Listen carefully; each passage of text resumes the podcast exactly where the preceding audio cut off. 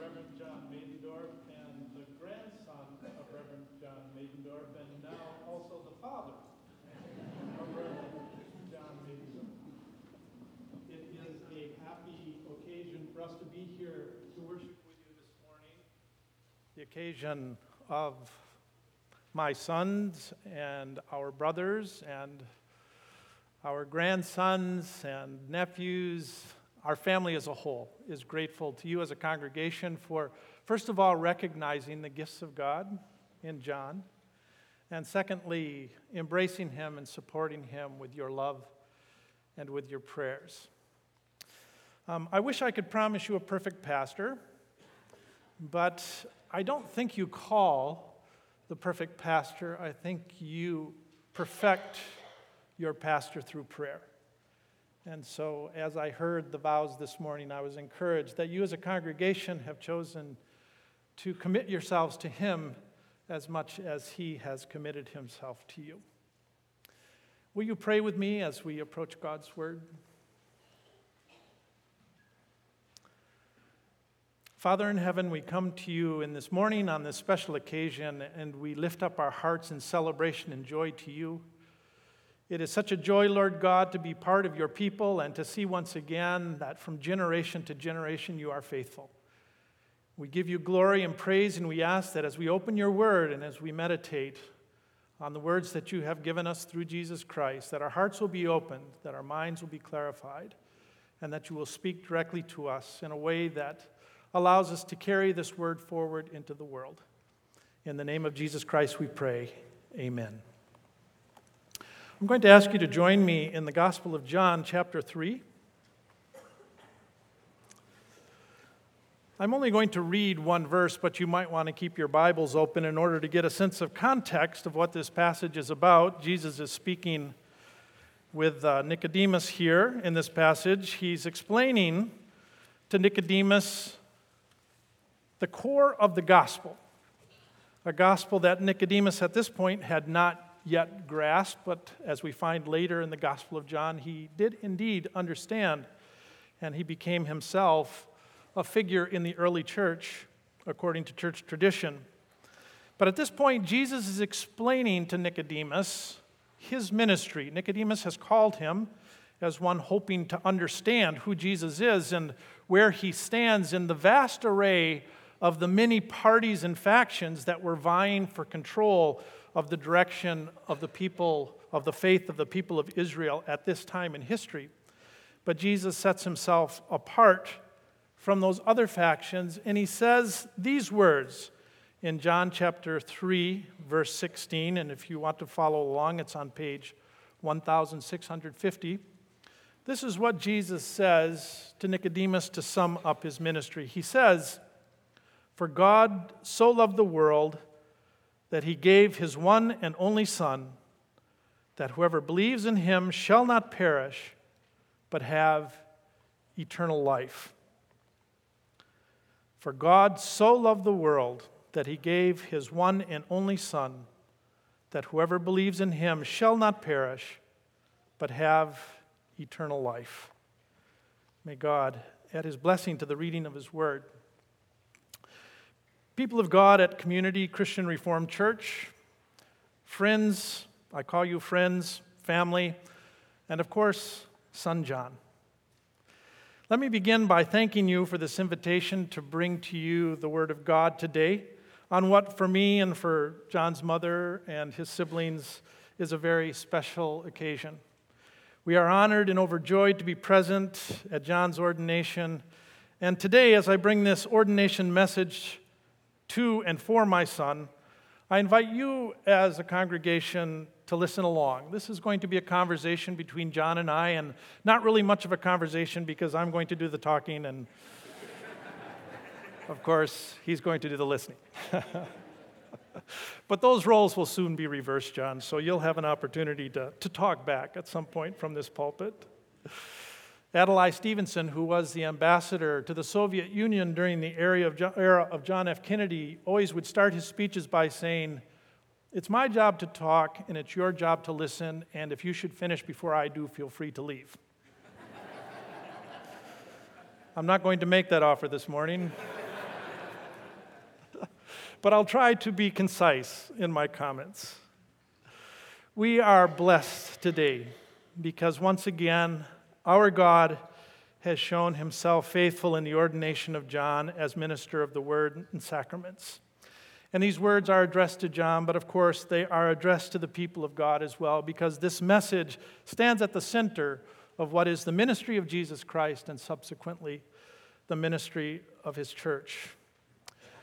My dear son John, 94 years ago, a young man named John Medendorp, accompanied by his wife Wilhelmina, stood before the congregation at Dutton, Michigan, and was ordained into the ministry of the Christian Reformed Church.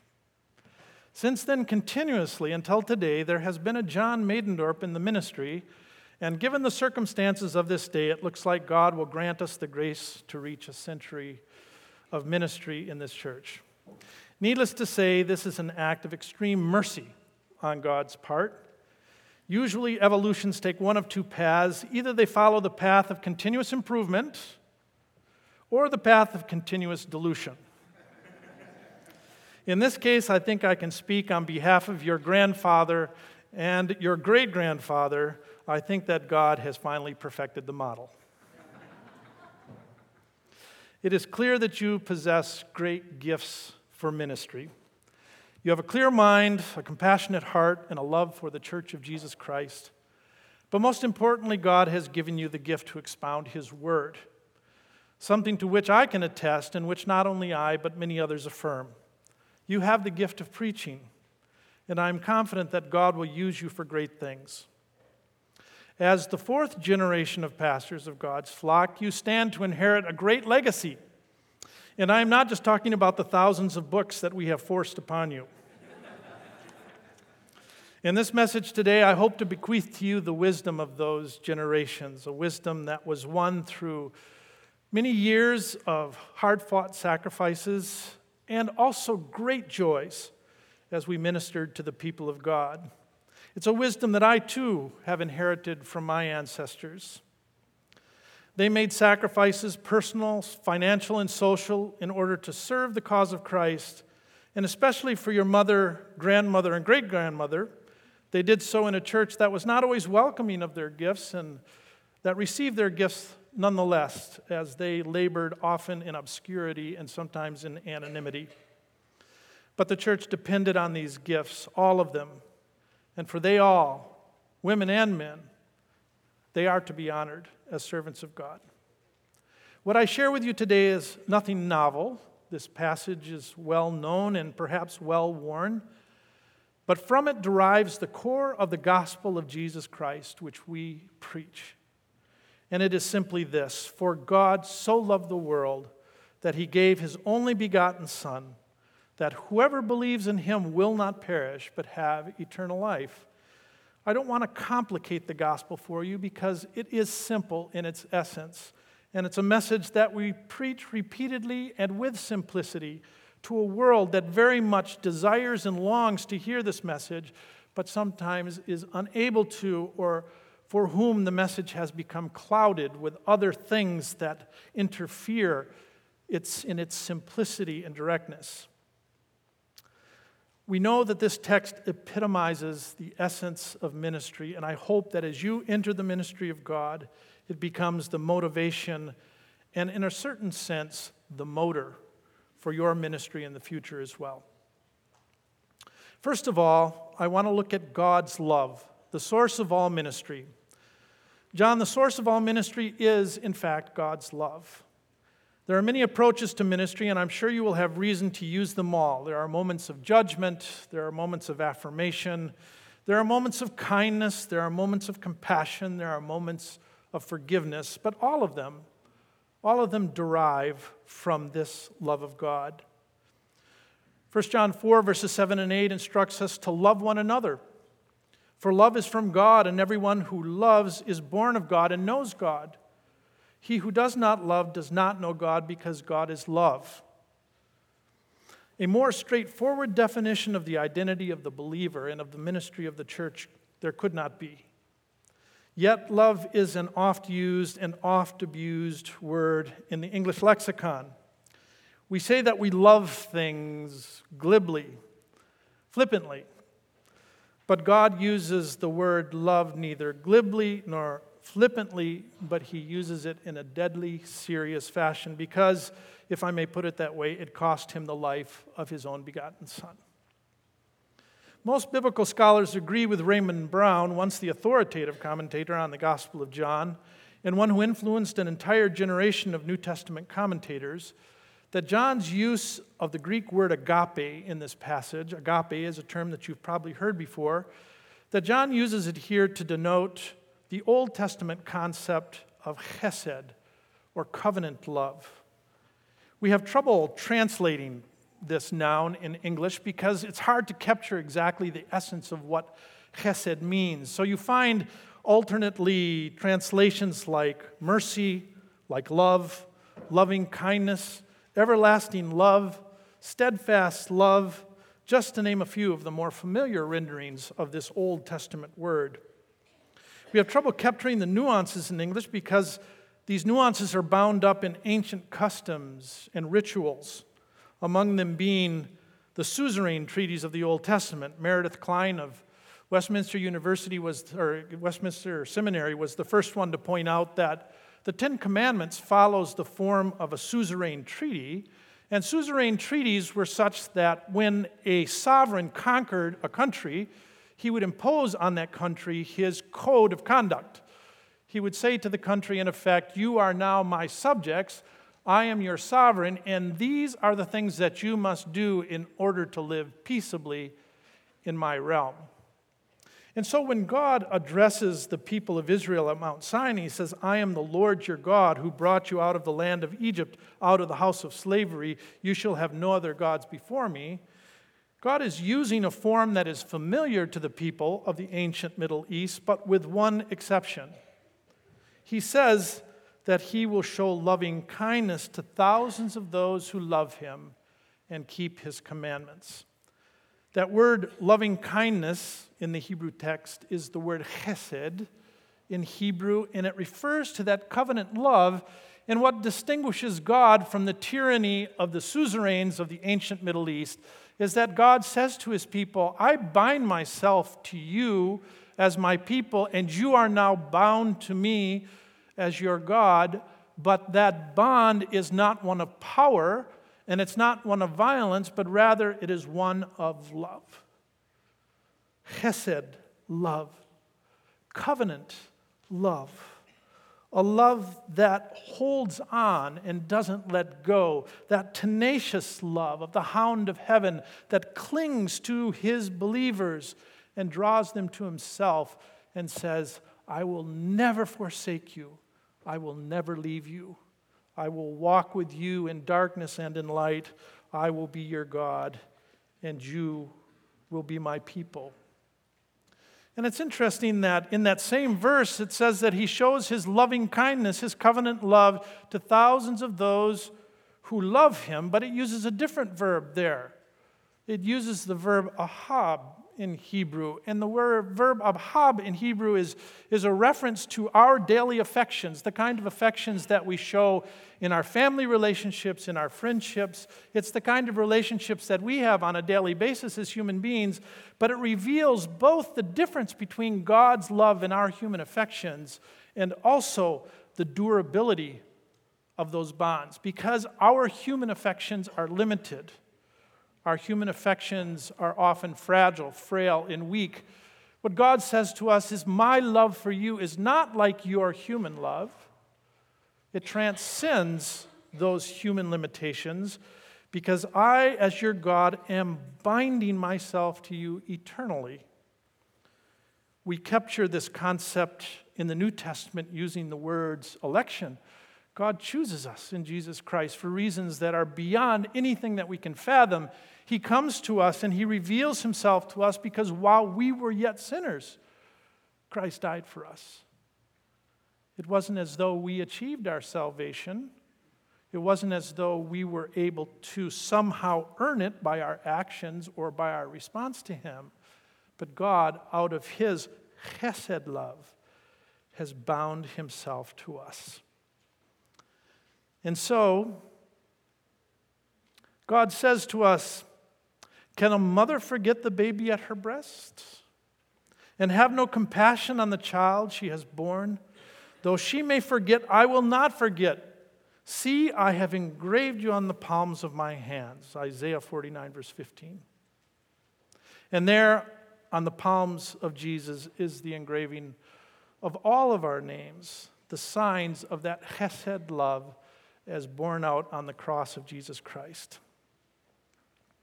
John, today as we speak, there are some here quietly listening, some here who are quietly struggling in their faith, who are saying, God has forgotten me, or perhaps even more, they're saying God does not exist. Their quiet struggle has brought, in some cases, fear, in some cases, despair, and in some cases, perhaps, anger. You will see all of these in the course of your ministry because people will treat you as the face of God. If they are happy in their relationship with God, they will express to you joy and happiness. If they feel abandoned by God, they will express to you fear. When they feel unloved, they'll express despair. And when they feel betrayal, they will express anger. Soon enough, they will begin to approach you in your office or in quiet moments when they can get you apart from the crowd and will confess to you what is in their hearts and minds. And at that moment, you must not take whatever they're saying personally, whether it be words of praise or words of scorn, but rather you must be to them the chesed face of God. You must be the covenant love of God to the people of God. Because if your ministry is based on ahav love, if it's based on human affection, then ministries cannot endure. But if your ministry is based on the chesed love of God through Jesus Christ, that stigmata love, that unwavering, unflinching, unalterable love of God toward his people, that is the foundation of all true ministry, then your ministry will endure and its fruits will be evident. In my work overseeing international projects for Michigan State University, I've had all the privileges of meeting people all over the world, believers, profound believers in Jesus Christ, who are working out their vocations under the call of God in all walks. Among them was the dean of the College of Medicine and Health Sciences at the University of Rwanda. As we all know, Rwanda is a genocide-scarred nation with many open wounds still waiting to be healed. And working in this context is taxing and sometimes quite tricky because, as you can imagine, those hostilities don't just disappear. It's been 20 years since genocide, but they're still just below the surface, and there's still much healing that needs to take place. Working quietly in this shadow of genocide is Dr. Phil Cotton. Phil gave up his lucrative academic career in his native Scotland in order to serve the people of Rwanda. We recently have been conducting a series of leadership development workshops with the upper management of the university and, of course, needed to deal with the issue of conflict resolution because it is so important in this context to be able to look toward a unified future rather than a divided past. And so in an open forum where the leaders of the university took turns sharing their approaches to conflict, and where each one delicately tiptoed around the issue of conflict that conjures so quickly some vivid images of very personally lived trauma, Phil sat quietly through most of the discussion. Near the end, Phil stood up and said, "My sisters, my brothers, it is the love of Christ that constrains me, and for that reason my approach to conflict is simple. To every person who enters my office, I say in my mind, I love you.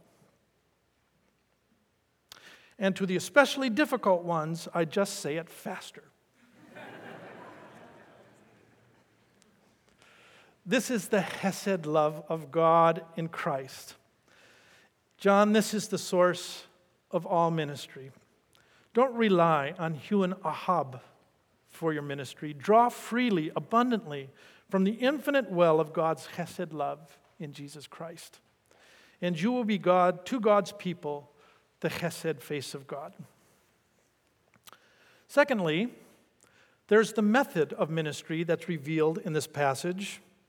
and it is God's sending of his Son, Jesus Christ. If God's love is the source of ministry, the sending of his Son is the method, something that he, in the Gospel of John, emphasizes repeatedly, is that God has sent his Son. The verb pempo in Greek is used repeatedly to describe the mission of Jesus. In fact, the word mission, or missio in Latin, is simply a derivative of the Greek verb pempo, which means to send. Missiologists, of course, have made much of this fact. The Church of Jesus Christ is the apostolic church. We confess that when we say the Nicene Creed. It is the apostolic church, and the Greek word for apostle also means sent, because the Church of Jesus Christ, above all, as was Jesus Christ, is a sent church. Apostles are the sent ones in God's vocabulary. They are the couriers of grace running to a fallen world to proclaim God's chesed love. And the Church of Jesus Christ, by its very nature and definition, is a sent church. As Jesus Christ crossed the divide between the divine and the human, so also we, as members of the Church of Jesus Christ, as members of his body, become those who are sent to the world. In my experience, churches tend to choose one of two postures over against the world in what appears to be an increasingly hostile world. Either they choose a world-escaping posture where they try to build a parallel universe, a parallel reality where they simply separate themselves from the world and create parallel institutions and parallel activities and become, in effect, an entity unto themselves. Or they choose a world-affirming approach that says the gospel of Jesus Christ is for the world. It's for that world out there, and they choose to become a world-transforming force. As you probably know, the Christian Reformed Church has decided to choose the latter approach when it published Our World Belongs to God. It's our contemporary testimony to the world in which we say, you are the object of God's mercy, you are the object of God's compassion, you are the object of God's mission. Jesus sums up his ministry in this way in John 20, verse 21. He says, as the Father has sent me, so send I you. I send you to the world. And he warns us that we're being sent as sheep among wolves, as prey to the predator into a hostile world. And he promises that we will be hated even as he was hated, and yet he sends us. Because the very nature of the Church of Jesus Christ is a sent church. We often end up trying to reduce this sending to a couple of missionaries here and there around the world. And don't get me wrong, I fully support missionaries. I was one myself for a long time, and we depend on the gifts of God's people and their prayerful support in order to do our work. Nevertheless, the sending of the church is not for a particular group, nor is it isolated to particular activities. In fact, every believer in Jesus Christ is sent with the gospel into the world. And whether I deliver coffee at Tim Hortons or deliver eloquent sermons from a Sunday pulpit, either way, I am called by God as a member of the body of Jesus Christ called the church to cross that divide to the world. It is not that we are silent about our relationship with God, but rather our relationship with God becomes the message of our lives. It's lived out before the chesed love of God in the midst of the world. One of my favorite quotes, and I'll just isolate this quote because I don't know much about him. His name is Erwin McManus. He's the pastor of the Mosaic Church in Los Angeles, or he was at one time at least. So many of these guys fall into disgrace after years. I'm not sure I dare quote him after a while, but at the time at least, he was still a pastor and fully honored as a pastor to the Mosaic Church. And he said this, he said, Jesus Christ told us to be in the world, but not of the world, but we have chosen as the Church of God to be of the world, but not in the world.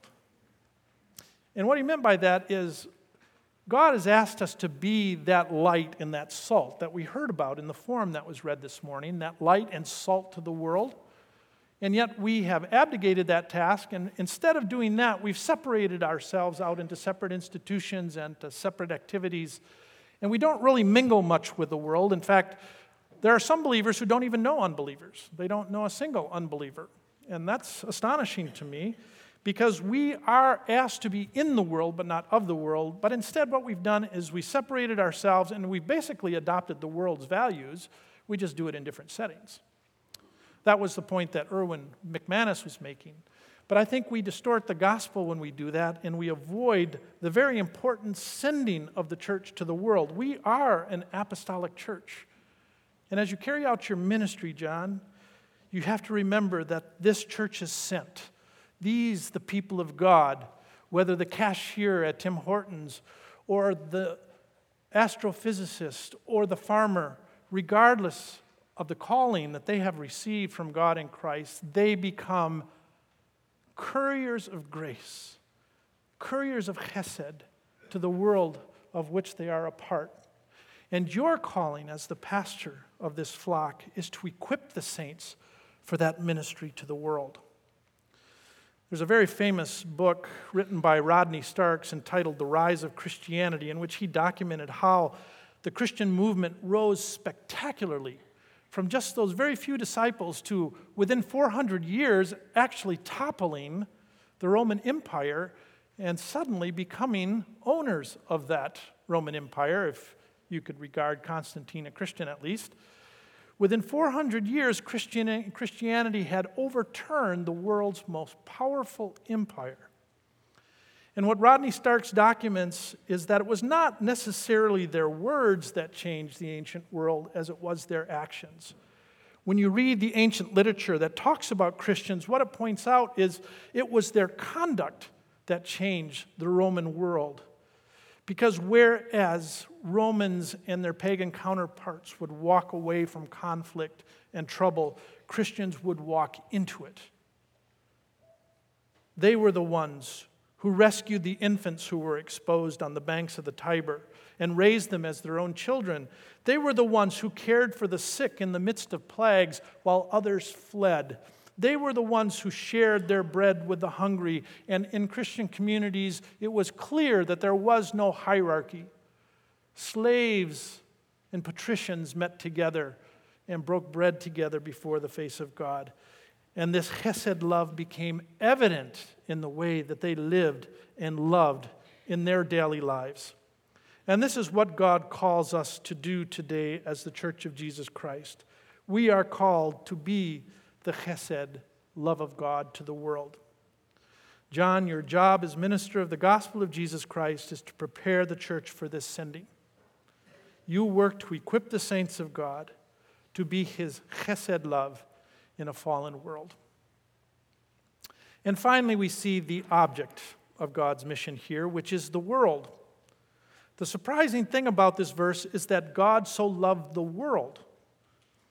In our minds, when we hear the word world in this verse, we immediately think of perhaps the people in the world, or maybe if we have an expansive mind, we might think of the creation, that God loved his creation. But the surprising thing here is that the word for world, as it is used in the Gospel of John, refers to an ordered universe that is in rebellion against its creator. The world in the Gospel of John is a hostile entity. It's not a friendly entity. It's not a benign entity. It's one that is opposed to the work of God and that finally takes his son, Jesus Christ, to the cross. And yet it is precisely to this world that we are called as the people of God, to a fallen, hostile creation that has rejected Jesus Christ as Lord and God. But it is precisely this world that God confesses his love for. While we were yet sinners, Christ died for us. John, it is true that ministry is also always crossing that divide. It is always reaching across the chaos and into the abyss of our fallen world to invite those in darkness to meet their loving Creator. If chesed is the source of ministry and pempo is the method, then this cosmos, this fallen world, is our goal as the Church of Jesus Christ. In 2004, together, I suppose, with the rest of the world, I read Rick Warren's The Purpose Driven Life. Anyone read that book? Yeah, it's a good book. Well commercialized, I might add. I'm going to write one myself someday and become independently wealthy. The book was uplifting, a perfect introduction to the Christian life, and I don't have anything bad to say about it, but as I completed the last chapter, I felt maybe somewhat uneasy because the book ends with a chapter on finding your ministry in the church, which was fine. Of course, as a churchman, how could I argue with the need to get involved in your local church? Everyone should be involved in their local church. It's an important ministry, and we should all be part of it. Nevertheless, after weeks of reflection, trying to understand my discomfort, I realized why I felt the book was incomplete. The Purpose-Driven Life seems to conclude that the goal of the Christian life is to find your ministry in the church through which to share your gifts. But the Scriptures do not point to the church as the goal of our ministry. The Scriptures point to the world. For God so loved the world that he gave his only begotten Son. God did not give his Son for the church. Well, let me rephrase that. God did give his Son for the church, but the church becomes the body of Christ. We become the hands and feet of Jesus Christ in this fallen world. Orlando Costas, a renowned missiologist from Costa Rica, once said that the Church of Jesus Christ is the only institution whose center of balance is outside of itself. Think about that for a minute. We are the only institution whose center of balance is outside of ourselves. In other words, we cannot find our balance as a church unless we understand that our mission is to the world. God calls us to the world. We have, as it says in 2 Corinthians 5:18, a mission of reconciliation to the world. We plead with people, be reconciled with God. So, John, as you minister to the Church of Jesus Christ, keep your eyes on the horizon. It's easy to get lost inside of our Christian world. It is comfortable as well, but our mission is not the church. The church is the vehicle of our mission. Our mission is the world. Only when we live into this ministry to the world will we find balance as the Church of Jesus Christ. And this call to the world is as expansive as your imagination can handle. Consider the lofty vision of Romans chapter 8, for example, where in one of my favorite biblical passages in Romans 8, verse 21, Paul assures us that the entire creation, not just people, that the entire creation will be delivered from the bondage of corruption into the glorious liberty of the sons of God. Imagine that for a moment. Our call is to the entire creation. This sanctifies every walk of life. It sanctifies every vocation. It sanctifies every occupation. As we administer God's creation on a daily basis, whether as that cashier at Tim Hortons or as the aerospace engineer, we are working out the chesed love of God to deliver the creation from the bondage of corruption.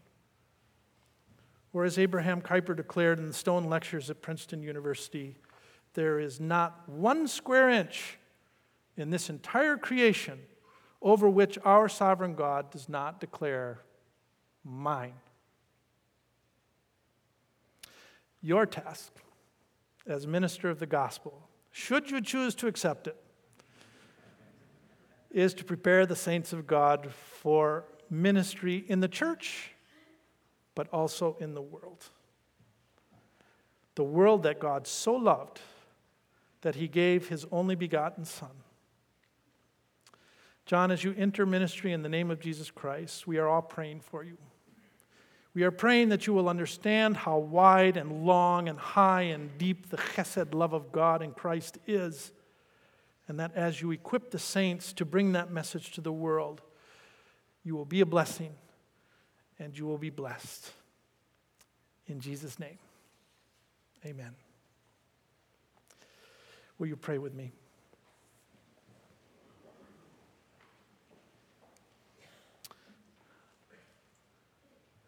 Lord Jesus Christ, you did not consider equality with God a thing to be grasped, but poured yourself out, taking the form of a servant. As John takes the form of a servant in your flock, I pray that you will bless him with the mind of Christ, that he will be filled with your Holy Spirit, and that you will use him to empower your flock to be light and salt in the world. In the name of Jesus, we pray. Amen.